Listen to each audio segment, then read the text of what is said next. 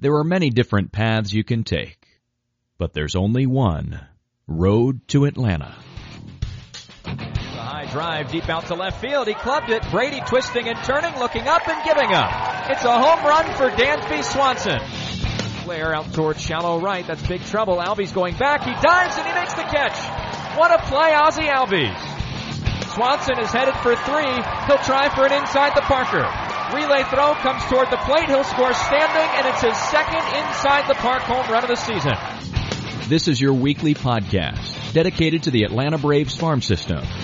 Follow the show on Twitter at road the number two Atlanta. Now, hit the road with your hosts, Eric Cole, Gaurav Vidak, and Garrett Spain.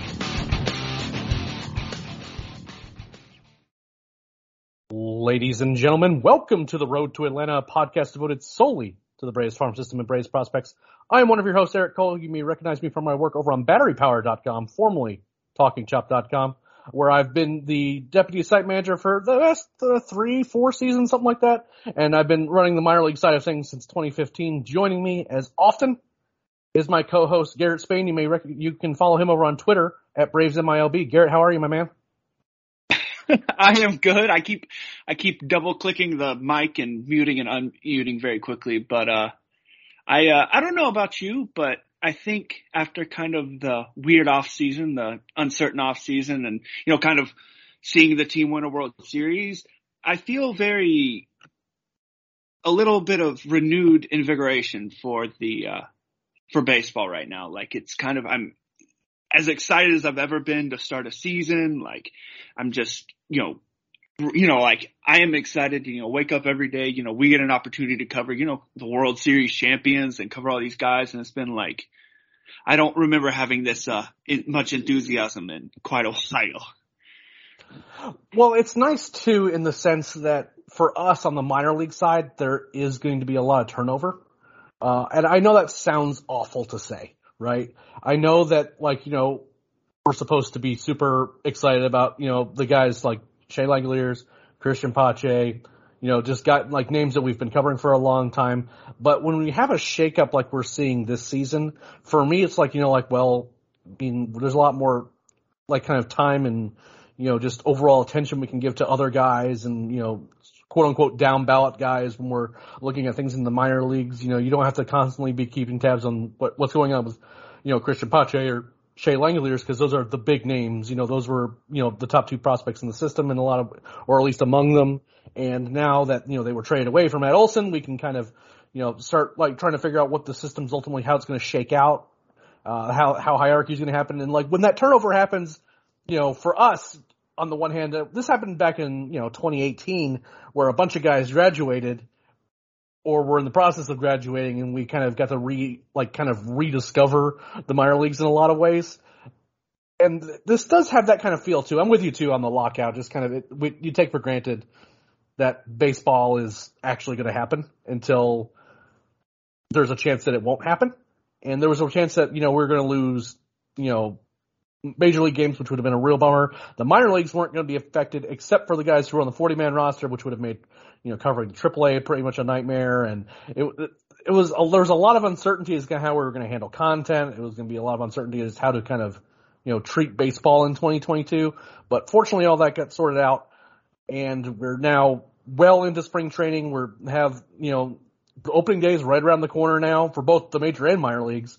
So, Garrett, I'm going to kind of throw it to you here. Kind of talk to a little bit about what's been going on in spring training in terms of information that's known. You know, guys who are were in major league camp and maybe aren't anymore. Guys who are still there and performing well, or maybe not so well. Just kind of give us kind of a, a bit of a Cliff Notes version of kind of what's been going on.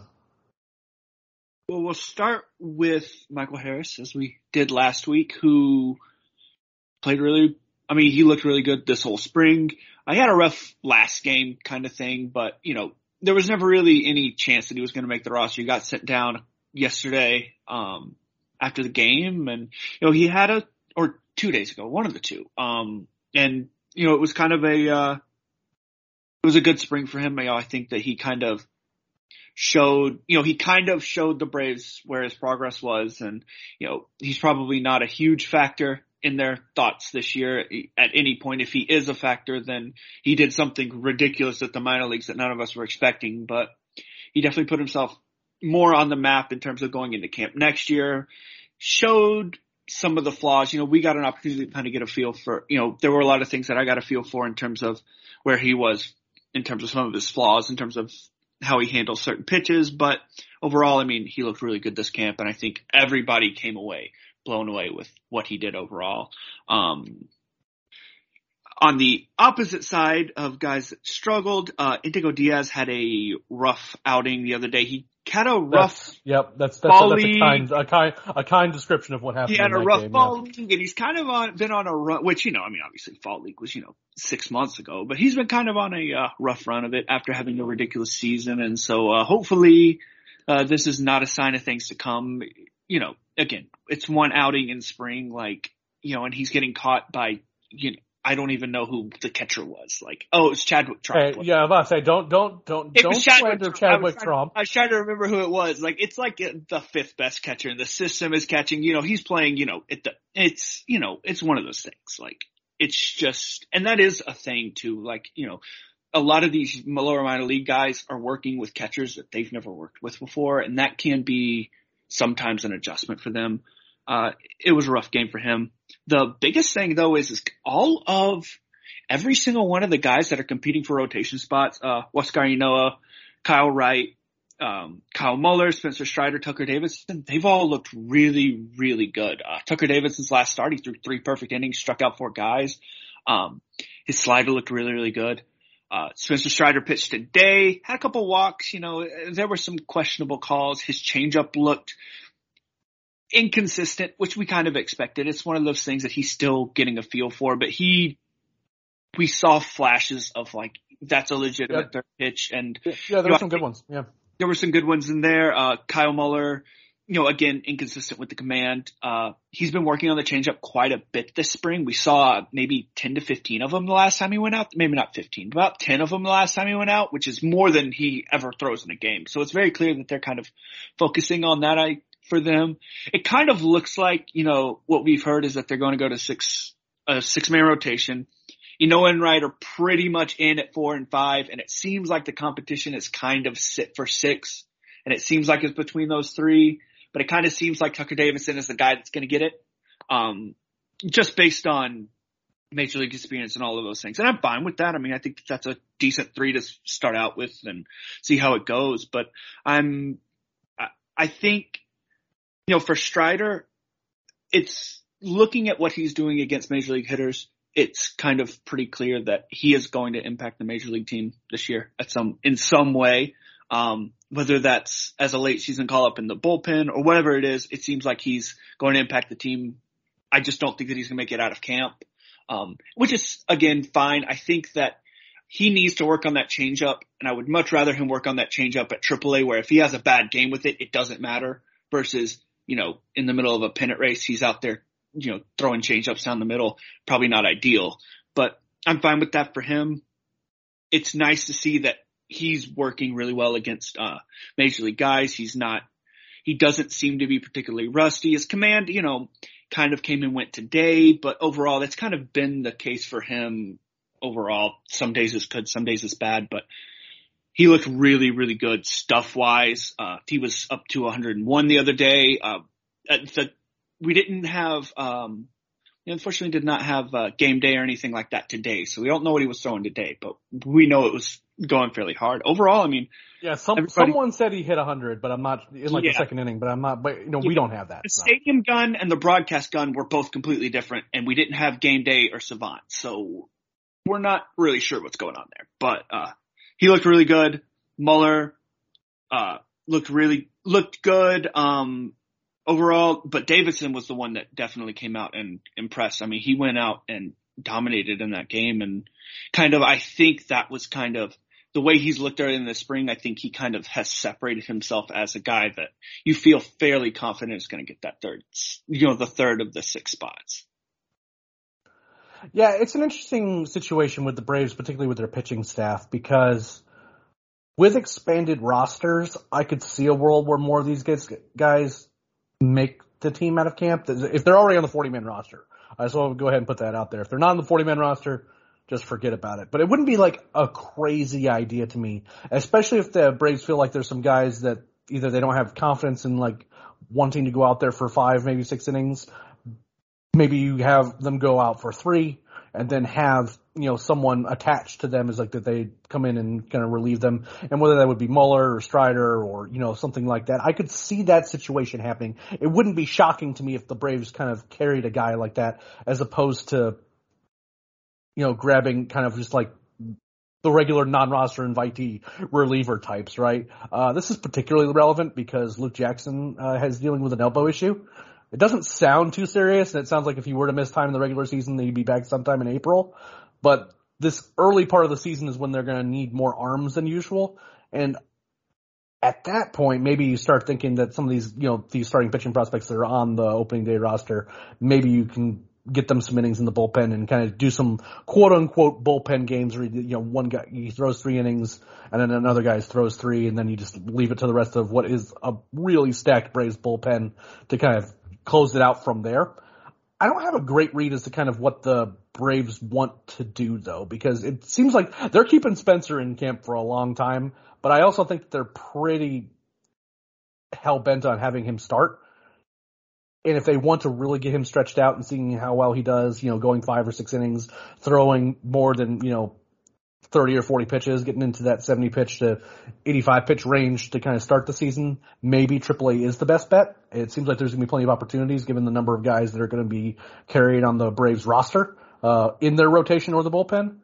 We also saw Jacob Webb, you know, sent down to AAA camp because he has an option for reasons I and we're going to talk about this. Uh, spoilers for everybody. Uh, one thing we're going to be talking about in the second half of this podcast is we're going to be kind of revisiting, and this will be the last revisiting we're going to be doing as we lead up to the actual minor league season. We're looking at our midseason 2017 list, uh, which uh, features uh, Sean Newcomb prominently, but I'm not.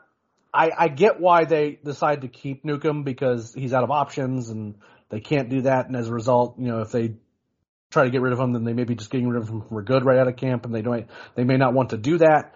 Whereas Jacob Webb had the option, but when you when you're basically forced to sort of carry a guy like Newcomb, I think that maybe they need to have some like more high upside options. Uh, and guys who can maybe take some longer innings so that they can avoid using a guy like a Sean Newcomb in rough situations. So it'll be interesting. Uh, the, the, the, how the Braves handled these last few rotation spots and specifically whether or not they choose to like say, hey, you know what, this guy has the reins. If he can go six innings, then we're going to let him go six. Or they might say, you know, we'll let you go one time through the one the lineup, and then we'll send send this specifically assigned guy to do it again. And then once they do that, once they do that, then they can get into the actual, you know, the night shift part of the bullpen where the guys who their mission is to close the game out.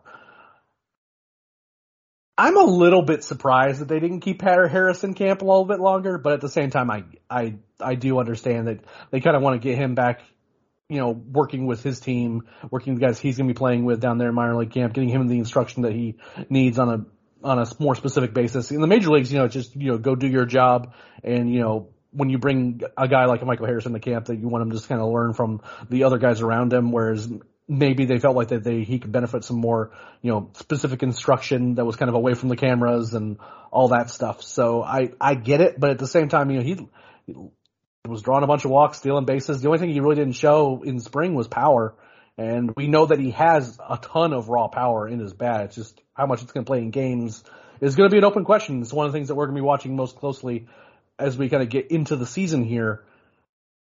But it's been a lot of fun. You know, Spencer he continues to be this prospect case that astounds me as a guy that was picked in the fourth round of a five round draft that we just did not have high expectations for at all. Uh, we the people we like Matt had heard his name, but he was not a guy that we were necessarily expected to even be drafted. He wasn't on any lists, and he just we started hearing some whispers that hey, this guy has a really live arm, and you say okay, well we'll keep an eye on him. And then those first couple starts down there in Augusta, uh, blew our hair back and we immediately, you know, started really digging in on him and it turns out that's a really, really special arm. And you're right. I think that's an impact arm that the Braves are going to have in either in the rotation or in the bullpen, depending on how things go at Gwinnett, what the, the major league team's needs are. Uh, I do think that the Braves want him to start, but I also think that if there are issues in the bullpen and they need a really kind of high octane arm, I don't think Spencer's going to turn down another opportunity to pitch in the major leagues, and I don't think that the Braves are going to, you know, completely, you know, say, hey, we, you are never going to be a reliever for us. We only want you to start, uh, just because the stuff is so good in that role. When he's when you're throwing 100 miles an hour uh, with the slider that he was throwing today, he doesn't have to have the changeup yet to be good as a reliever but overall, it's it's been fun, man. Like it's just you know, again, it's been a weird spring for what we like to do in in terms of covering the spring because they've been you know optioning guys down so quick. You know, like Freddy Tarnok made one appearance and then he was down. You know, even Alan Rangel was it was a very you know quick appearance. He was gone. He he got sent down a week ago.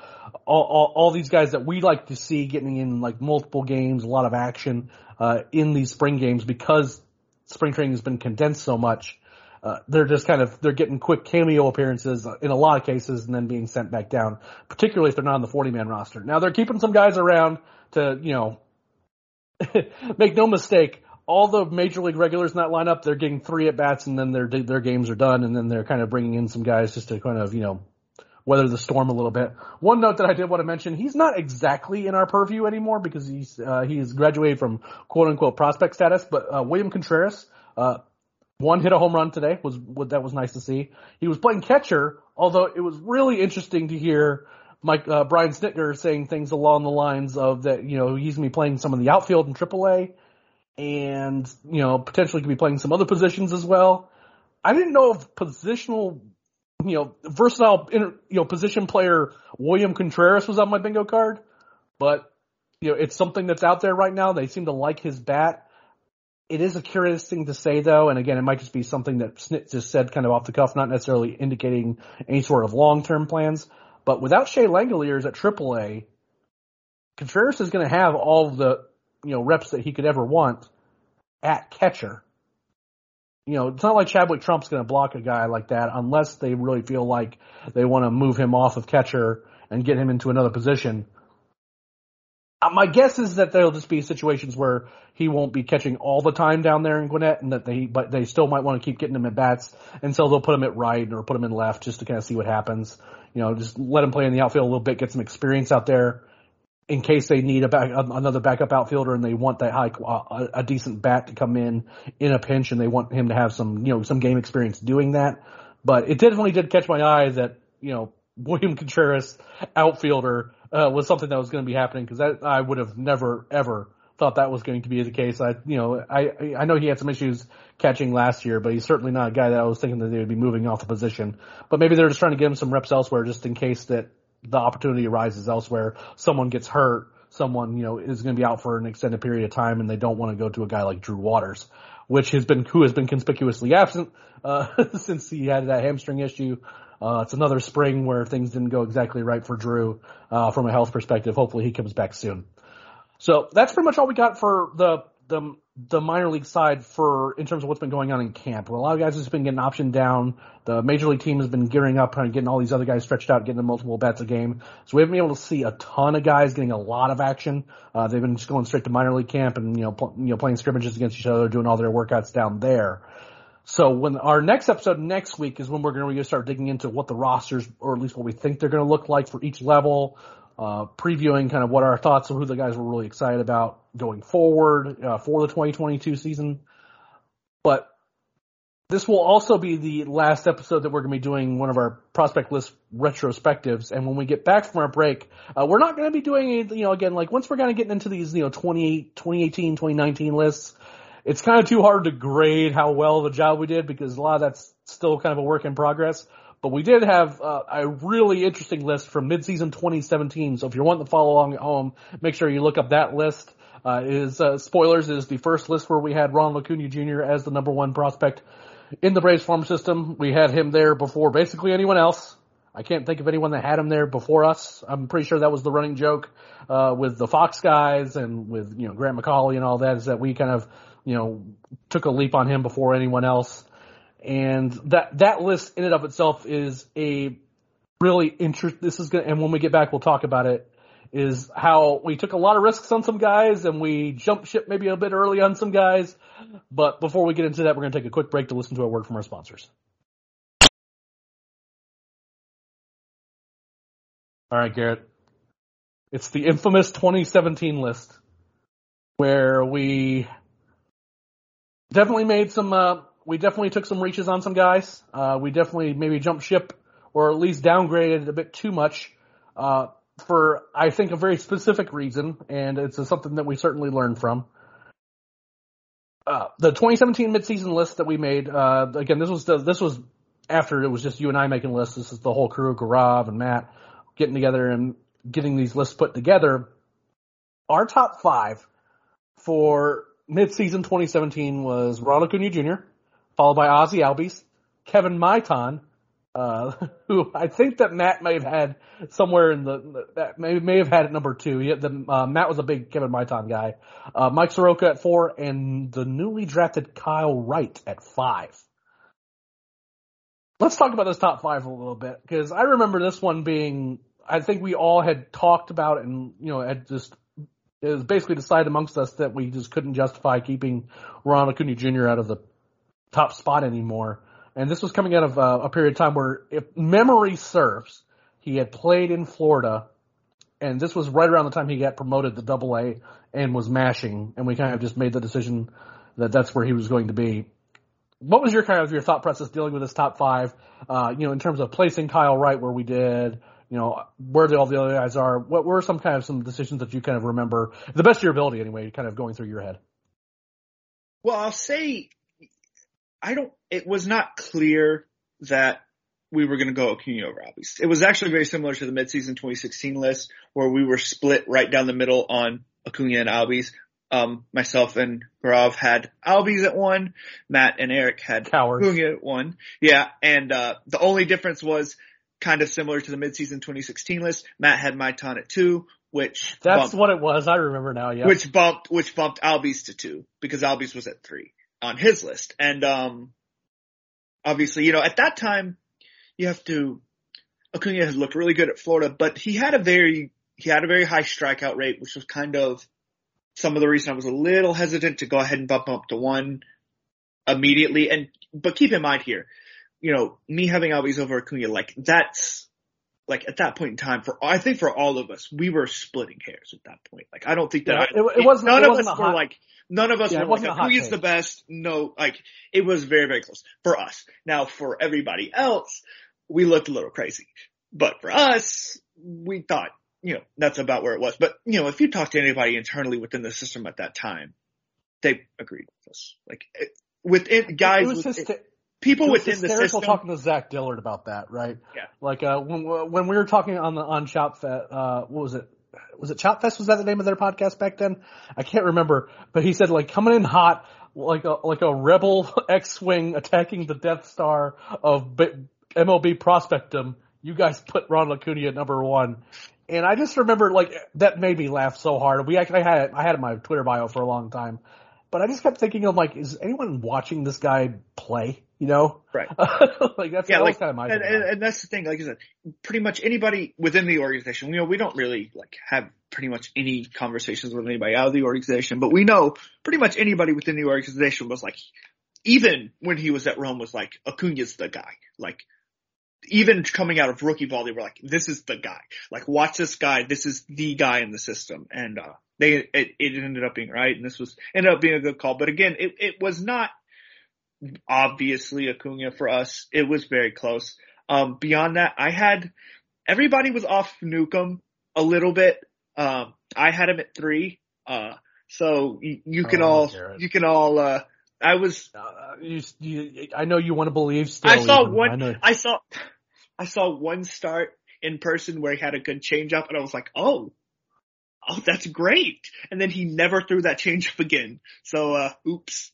Uh, yeah, I mean, the- the top five there, I, I think, you know, Kyle Wright at that time, you know, having him at five, you know, he was a guy that was seen as like the top talent in the entire draft. Like there, there was a lot of talk of that. yeah, he could have been We- number one in that draft. Yeah. was this before? Because this was the winter. This was the summer that we went to Orlando. Uh, the uh, ill-fated Orlando trip. Um, Yeah. Yeah. Was this- yeah. Well, uh, basically everything went wrong in that trip. Yeah. Was this list before or after that trip? I don't remember the exact dates if I'm just being honest about it. Um, I truly don't saw, because well, because we saw we saw Wright's. Well, it had to have been after because we saw Wright's first start in Orlando, um, barely. Uh, we were late. We were late that day, and I sprinted across like a quarter, like half. no, no, no. You're you're no. See, now we're conflating. We're we're going to be telling uh, Florida trip stories. You're conflating because that was Freddy Tarnok's. We we we, we got there in plenty of time for Wright's. It was, Was it? Debut. Oh, It was okay. Tarnok's because you ran it. I mean, for for those who haven't seen Garrett at a game, especially when he's doing photography, he's carrying no less than 80 pounds of equipment, and seeing him running in like 98 degree, 100, I know. 100 100 percent humidity, running to, to want to be able to take pictures of these guys. And I wasn't running anywhere. Like if you haven't been to the backfields of Disney to watch like minor league games down there, uh, that's you know. You know, very fortunately, this is no longer a thing. But it's like wherever where you park, it's a long walk. It's kind of a maze to get back to the right fields. It's kind of a miserable existence down there. And Garrett was like hauling because he did not want to miss uh, Freddy pitching, and he's like, and I'm getting texts as I'm walking because you had ran all the way up there. And you're like, okay, uh, they just started. Uh, it's they have it's one out and Freddy's on the mound, and I'm like, okay, as long as you're getting pictures, it's fine.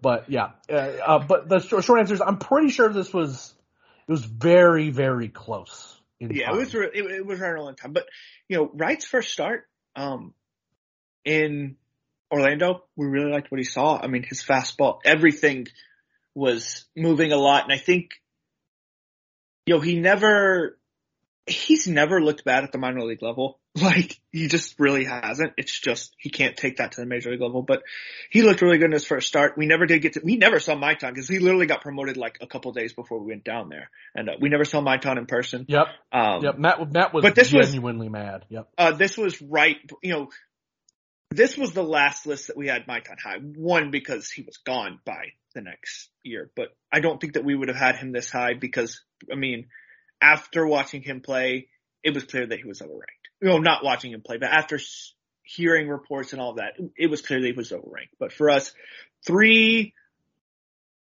uh, Matt's the only one that had him at three. Uh, we just know none of us could, can none of or as high as three. None of us could uh, agree on who the third best prospect in the system was uh, at that time, and Maitan ended up getting the most votes. But you know, for me, I had Soroka at four, um, which you know, obviously going back, he would have been at three, and that's a really good top three. Obviously, Cunha, Soroka, I mean, that's a really good top three. It's just unfortunately, Wright, you know, I- that point in time was we have draft reports. We've seen him in person. He's looked great. We're going to put him up high. And we don't usually, like, we don't usually go in on guys right after the draft. Um, and since then, I can't think of anybody that we've gone in on after the draft. Even Langeliers, it took almost a year for us to really be convinced of him. And, um, you know, the only guy that we've, the only guy that we've been in within the first, you know, half, there's two guys that we've been in on high after like their first season. CJ Alexander, which was a mistake, and Michael That Harris, mistakes were made. Uh, Michael Harris, which the only reason we did it was because I went to Rome that week and was like, wow, this guy's ridiculous.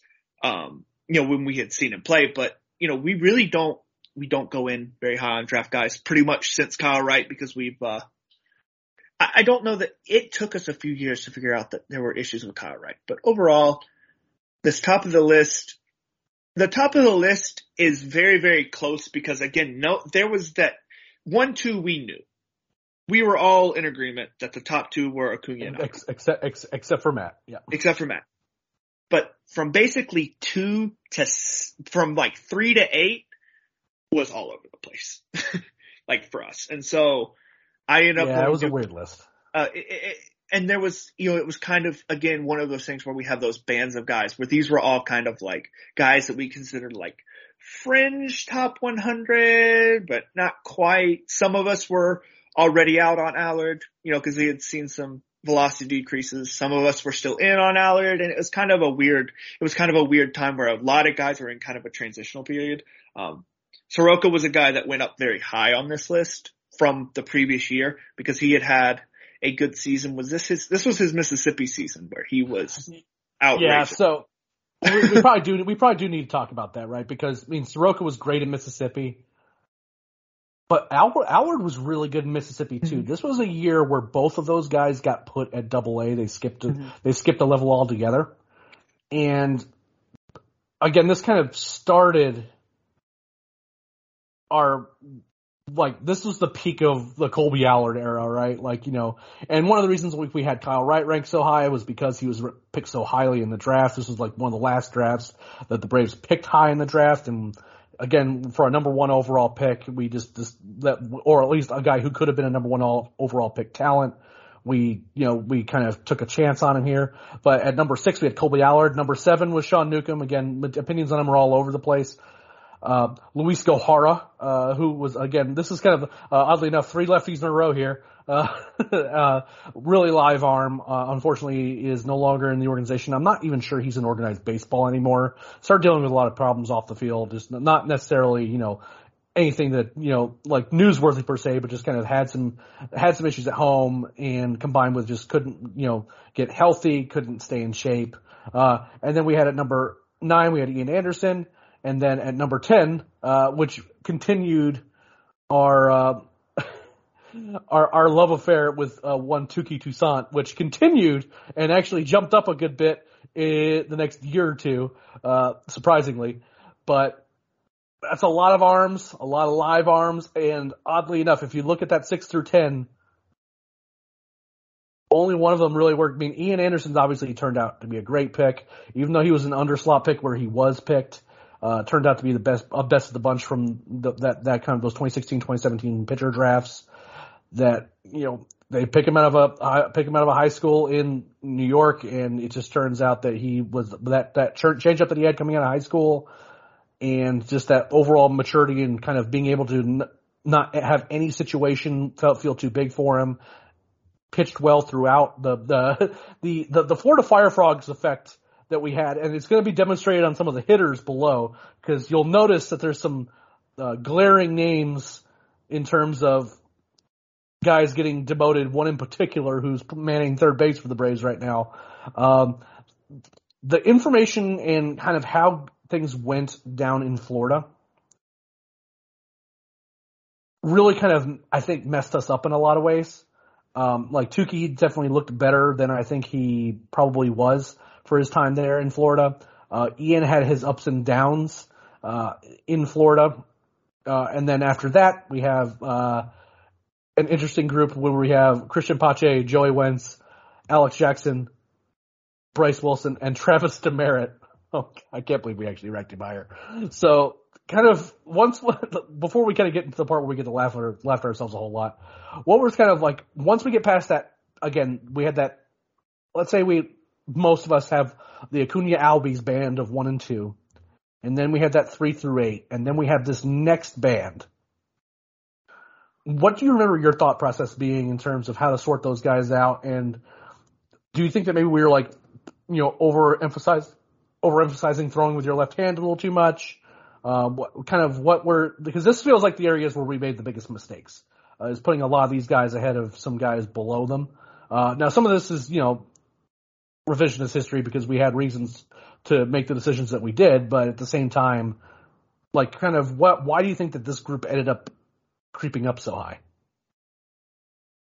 Well, a few picks there, you know, Jackson, Wilson, Demeritt, those three just were very, very good. Jackson, when he first came over from, um, from the Mariners, that first half season before he got hurt with Florida Fire Frogs, he was playing catcher. There were good reports about tanks. his, there were good reports about his defense. He wasn't striking out a ton. He was hitting like 300 at that point.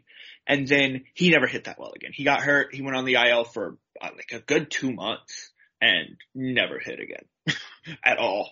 Um, I don't think that that was any cause of like the injury. I think he just was not a good hitter and he got lucky for a couple of months, but, um, eh, that was an interesting list. I was one of the reasons that Joey Wentz went very high up. I was from the beginning on Joey Wentz. I love Joey Wentz. I love the arm talent.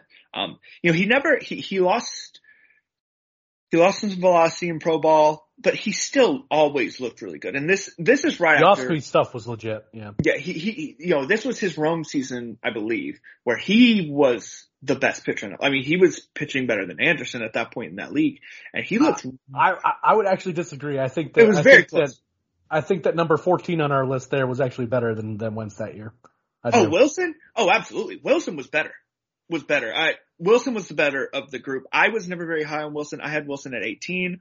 Um, I always have my doubts about Wilson, even when you had a little bit of success at the major league level. Um, I was never all that high on Wilson. Um, I don't even really like have a particular reason. He was just one of those guys that never jumped out at me. It was kind of just a mix of averages stuff and good enough command and it just never felt like I don't I had nothing against Bryce Wilson as a person. I just never saw him developing into kind of that mid rotation starter. I saw him as more of a back end guy. Um, but Wentz, I liked a ton. Um, he looked really great that first year. The curveball was fantastic. The changeup was fantastic. He did everything right. And then after that year, he never got healthy again. Um, and he's still dealing with that. We'll kind of see how he does with the Tigers. I'm rooting for him. I hope he does well. You know, his, his story's not done at this point. You know, we kind of talk about some of these guys like, oh, these were mistakes. Well, Wentz, I mean, is still a legitimate prospect and a guy that can contribute, you know, at the major league level. He just has to yeah, he's young enough too. rehab Yeah. and he's done very, very, he, he did very well. He's really never, he had some issues in Mississippi when he kind of was dealing with some arm issues, um, where he struggled. But other than that, he's really never struggled as a professional. Uh, it's just, he's a, he's a guy, Allard is a guy, and, um, he and Allard are both guys. There's someone else and I can't keep, and I can't think of them, but that guys that had injury issues in high school. Matt- Uh, you know, there's I mean Withrow had a lot of issues there too. Yeah, but- you- uh, yeah. Um, you know, guys that had injuries and in injury issues right before the draft, and we thought, oh, well, they're fine, and then which Allard, his injury issues were never related to his back. After that, as far as I know, but he did have some trouble staying on the field. He he had trouble with his velocity and stuff like that, and kind of those guys that I don't trust. In general, you don't trust pitchers, but I've started to trust pitchers that have injury issues in high school a lot less. And it's just, you know, if you're already having issues at that age, it's usually not a good sign. And for, you know, kind of knowing what I know now and kind of, I think we all kind of overranked pitchers at this time. And then it's kind of, as we've seen these guys get to the upper levels and fail, it's kind of that reality check of pitching is really hard and it's really volatile. And we've kind of all had that reality check of let's bring the pitchers down a little bit because there's a lot of risk there. Even the guys, even a guy like Bryce Elder, who we think is a major league starter, there's risk there. And the, this is kind of that list, you know, with Gohara, with, you know, Wentz, with Toussaint, where we kind of, this is kind of that lesson in understanding the risk of a pitcher. And these guys just kind of never really, you know, a lot of them, they either never figured it out or they never got healthy or they had whatever issues. And that's kind of what I, you know, that's one of the things that I kind of look at at this list where at the time I was looking at them and going, well, this guy has better stuff and he's performing better. So I'm going to put him above it. And it's not always that simple. you know, it's, you know, kind of a little bit more complicated process going into those thoughts.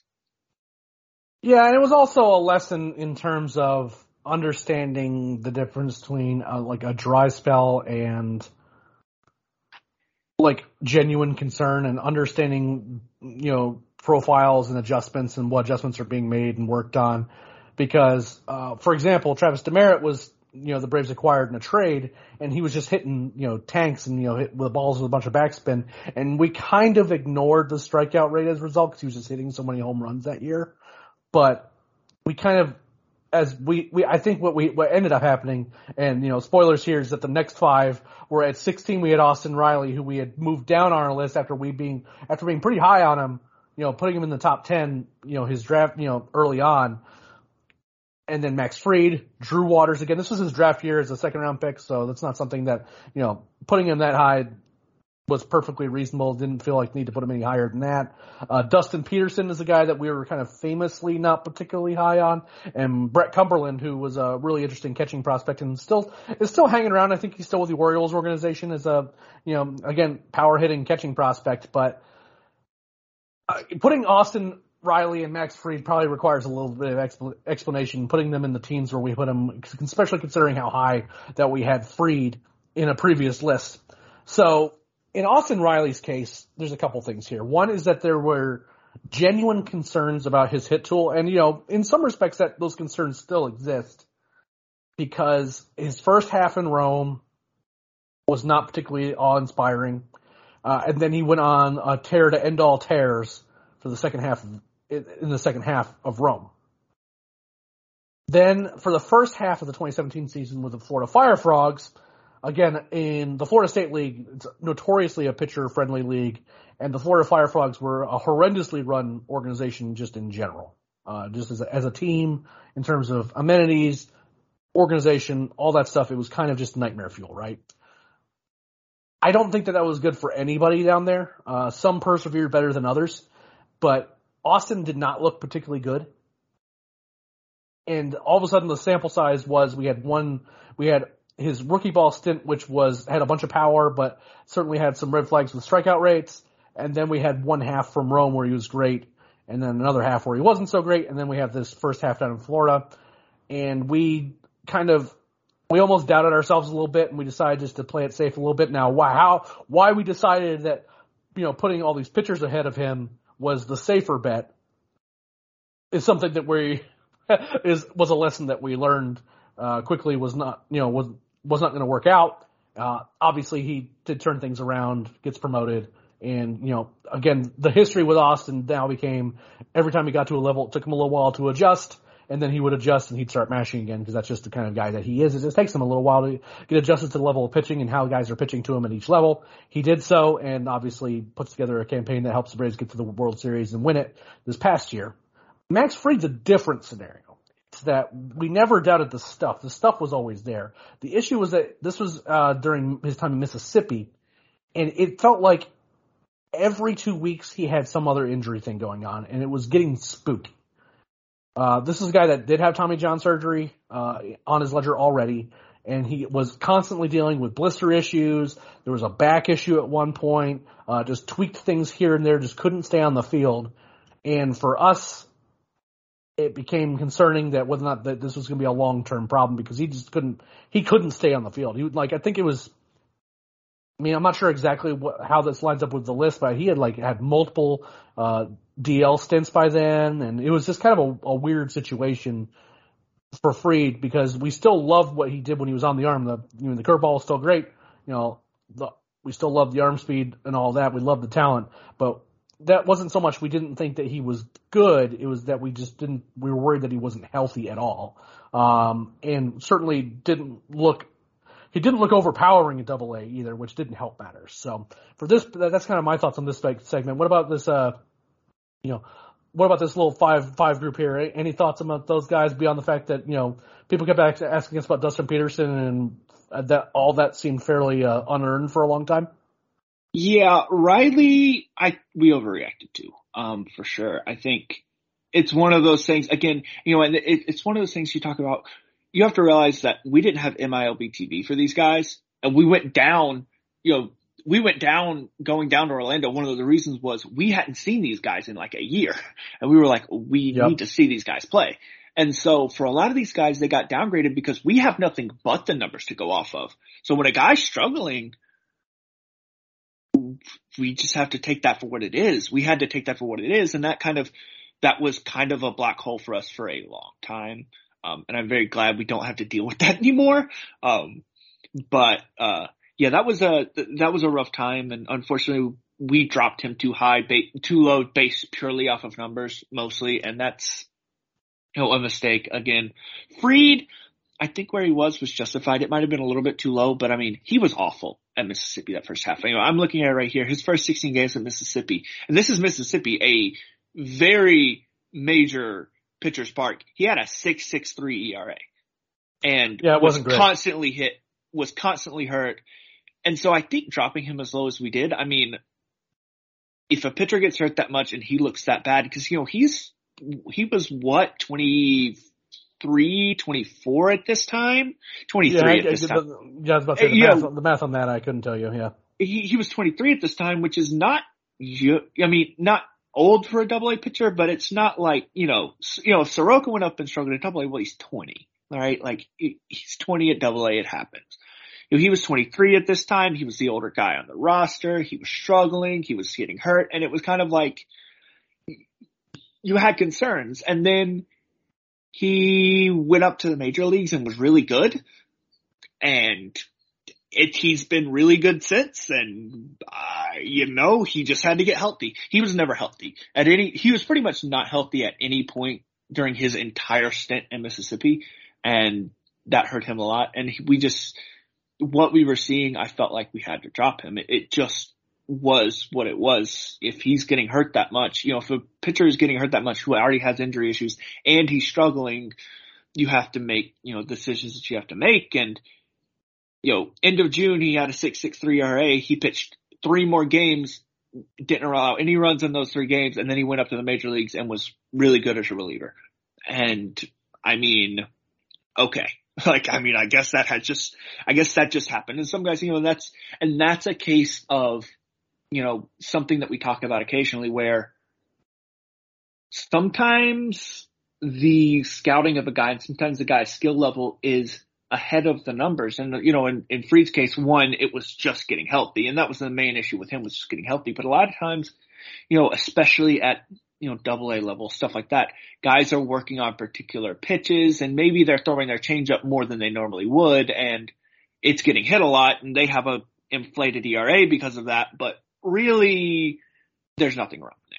And that kind of happens. And that's one of those things where it's just a matter of if you watch the game, see what's happening. Sometimes you see, okay, he's struggling, but there's more there. I think Spencer Strider had some of those issues this year too in Mississippi where he kind of had like a four something RA, but if you watched him game in and game out, it was like, yeah, okay, he's better than that.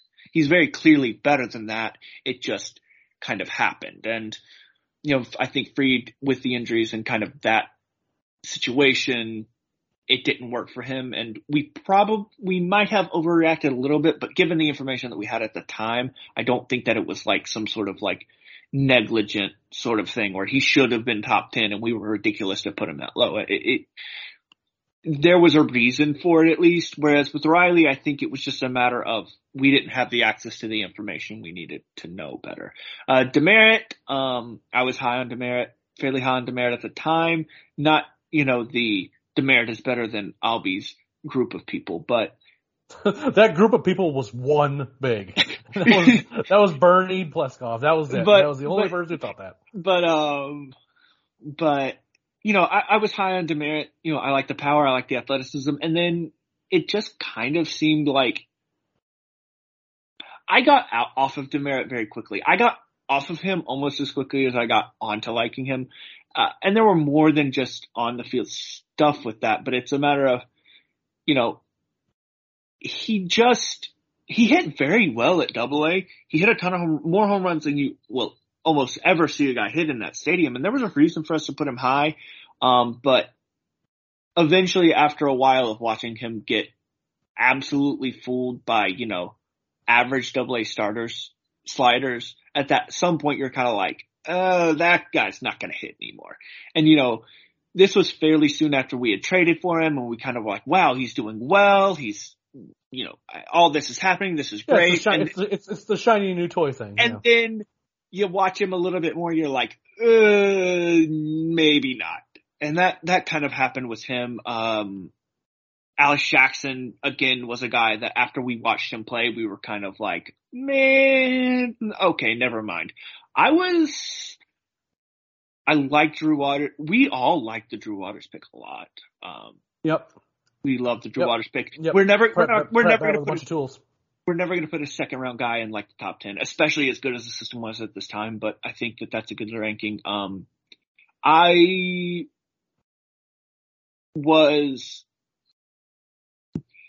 yeah, I mean, I mean, I think other than that, I mean, otherwise, I mean, Peterson was where he needed to be. Everyone pretty much on this list was kind of where they needed to be at this time. But, you know, I think the Riley win was an overreaction. The Fried one was just, that was a very scary time in Max Fried's career. Yeah, for sure. Uh, we are running a little bit out of time, but I do want to run down the picks. I'll offer some kind of thoughts on some names as I'm running through, and then I'll give Garrett the chance to kind of close things out for us here. Uh, but then uh, after Cumberland at 20, at 21 we had Ricardo Sanchez. At 22 we had Patrick Weigel. This was after he got hurt. Uh, this is an arm that we really, really liked. He was a minor league pitcher of the year. Uh, had all the has all the ability in the world, but unfortunately never has been able to really come back from injury. Um, after he, you know, after his elbow went. Uh, then Lucas Sims, uh, all the, we had the, all the highs and lows from the Lucas Sims era. We had him, uh, all the way up in the top five, and now we have him, uh, you know, basically down towards the, the, the, bottom of the barrel here as he had uh, been struggling to stick as a starter and seemed more and more likely he was going to end up as a reliever. Uh, one of the prospects that was taken away uh, when uh, the John, Cup, John Coppolella scandal, uh, in addition to Kevin Maitan, was Jeffrey Del Rosario. That was an arm that we liked a lot. Small framed guy, but a guy that we really liked the curveball and the fastball certainly had promise. A guy that we watched, uh, we watched multiple times. I think we actually got to see him both throw multiple times down there in Florida, if memory serves. Uh, still, you know, again, not a guy that I'm not sure if he's ever going to turn anything, but we certainly liked the arm back then. Uh, AJ Minter makes a, makes an appearance on the list at 25 here. This is kind of when we're, uh, still not sure how we want to, uh, treat relievers on our prospect list. And frankly, I'm not sure if we've ever really resolved that. Um, another prospect, an international prospect that was, that was taken away from the Braves and Abraham Gutierrez, uh, catching prospect that, uh, was certainly a really promising bat. Uh, Lucas Herbert, uh, oddly enough, uh, Kolby Allard's battery mate from high school uh, that was picked by the Braves. Uh, really, really gifted defensive catcher. Just never figured out how to hit. He ha- he hit a little bit in rookie ball. Then he had a meniscus issue, and frankly, they should have never. They should have given him more time in rookie ball before putting him in the full season ball. Unfortunately, they didn't do that. And while all the pop times and everything that you'd want from a catcher, he had all of them. Um, unfortunately, this is pretty much as good as it got with him because he's never hit enough to you know justify being ranked any higher than that, and he unfortunately ended up uh, being gone. Randy Ventura, the legend, uh, makes an appearance on the list down here at number uh, 28. Uh, he stole a ton of bases in the DCL, was kind of a running meme over in the comment sections of our site for a long time. Uh, ended up being at Rome and uh, certainly had some exciting games here and there, stealing bases, using his speed to make things happen, but they traded him away relatively quickly. As it turns out, no one seemed particularly fond of him as a human being. Uh, Freddy Tarnok, uh, we, who we liked as kind of one of those those day two picks, those early ones. He was a bit of a pop up type guy in the draft, and we liked him back then. That has turned out pretty well, as you know, the he's turning into uh, easily a top ten prospect in the Brave system now. Uh, and Junior Severino is a bat that I will die on the hill that I love that guy as a, as as a third base prospect, I thought he was going to hit. I thought he could, he could end up being really something special, hitting for power uh, and playing the position pretty well. Another prospect that was taken away, and unfortunately, he's never really caught on anywhere else. The Braves are pretty fortunate that a lot of the guys that got taken away from them in from the IFAs, none of them really seem to turn out well. I don't know if you know them getting their lives turned upside down. You know, one thing caused the other uh, in terms of their ability to you know, develop was interrupted or anything like that. But overall, you know, the, the losses haven't been particularly high in that regard. Uh, Garrett, from that last bottom of the batch, you have any names you want to kind of highlight really quick? Yeah, um, I was very high on Del Rosario. Um, I actually still kind of like Del Rosario. He's dealt with some injury issues, which again, that's it's kind of the small frame. He's probably going to end up being a reliever. Um, but I like Del Rosario. I noticed that Kyle Muller is not in our top 30.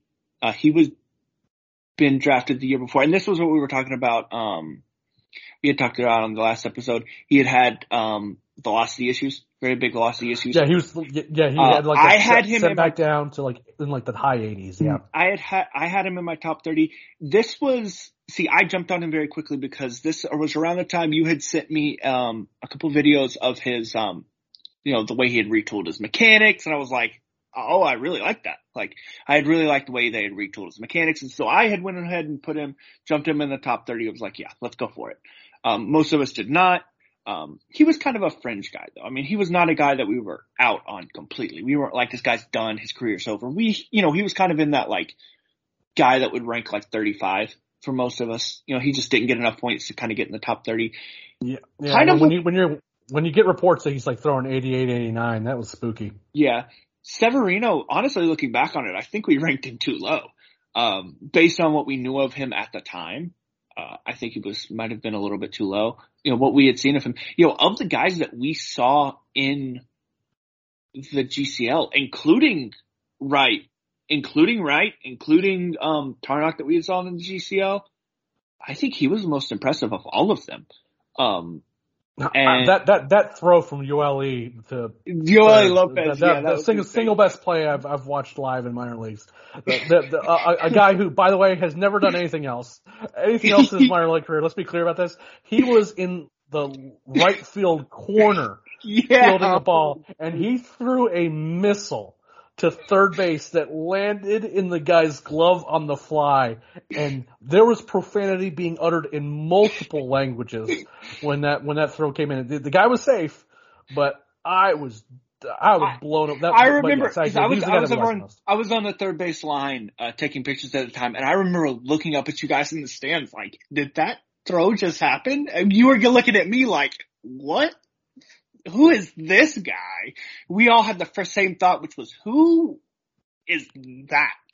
Uh, they tried him as a pitcher, never worked out, uh, cause he could not throw strikes. Isn't always very surprising, but he struck out a lot of guys. He threw, he had a cannon. Uh, but yeah, Severino, I honestly think we ranked a little bit too low and I'm, he is one that I'm kind of surprised is, uh, never, picked up. Abraham Gutierrez is still hanging around in the Philly system. He's still a legitimate prospect. Uh, he had a pretty good season last year.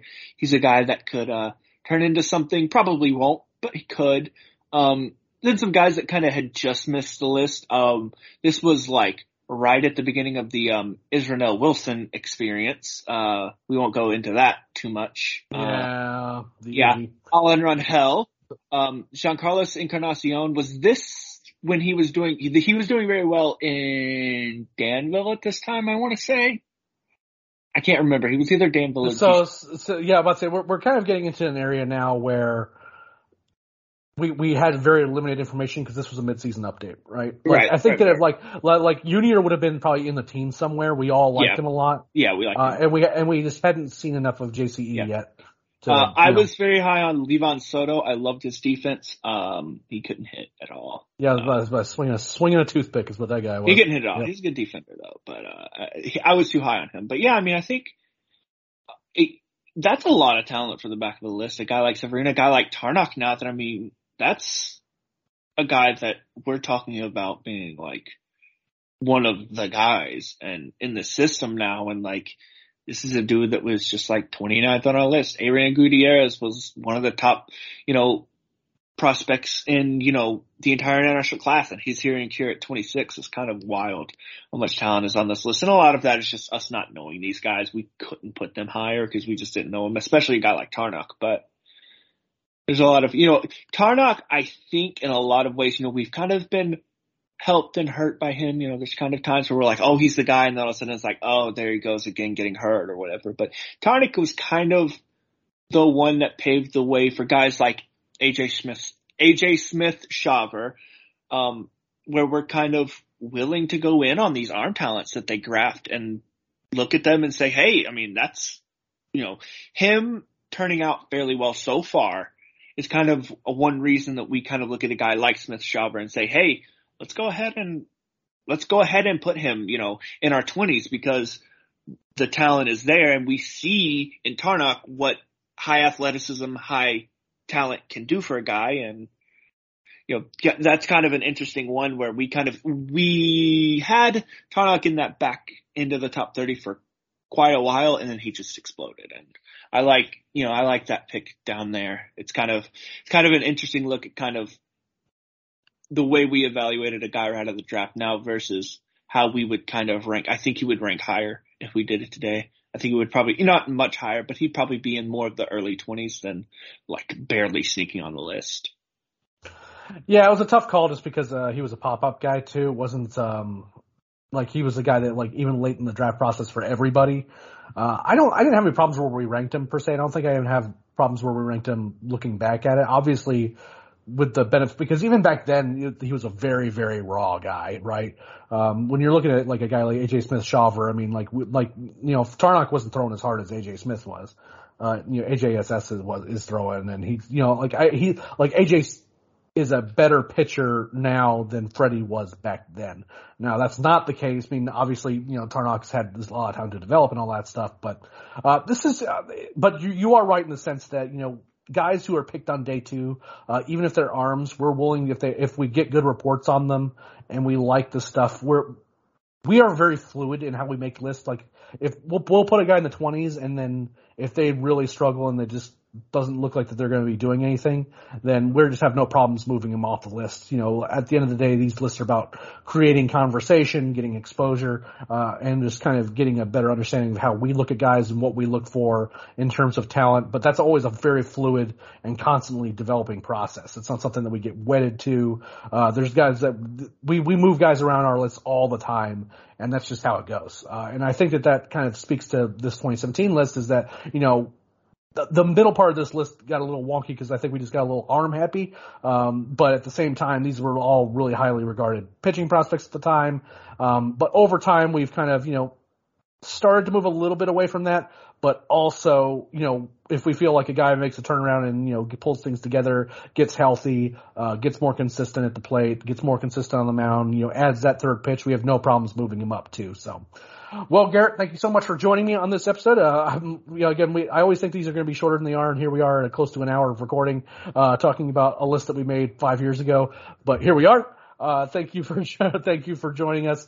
Uh, if you want to make sure you never miss an episode, make sure you search Battery Power on whatever your preferred podcast purveyor is. Uh, whether that be Spotify, Spotify, Google Play, Stitcher, iTunes, whatever you choose to use you search Battery Power, not only will you get this podcast, you'll get the Battery Power flagship program hosted by the great Brad Rowland and the Daily Hammer hosted by the great Sean Coleman, where we talk all the, all the major league stuff that you ever want, both in kind of a daily format, which is the Hammer, and then the weekly longer former, form, format, which is hosted by Brad. Thanks again so much for all the support on the podcast. Starting next week, we're going to be kind of previewing the 22 minor league season a bit more, uh, more kind of in depth is what it looks like on the, each of the levels. Uh, depending on the level of information that is available next week, we'll be kind of determine what the format's going to be. But we are beginning that deep dive because after that, we have minor league games starting, and that's where we kind of get to have some fun. But thanks again so much for all the pot, the support and love on the podcast recently. And until next time, we'll see you on the road.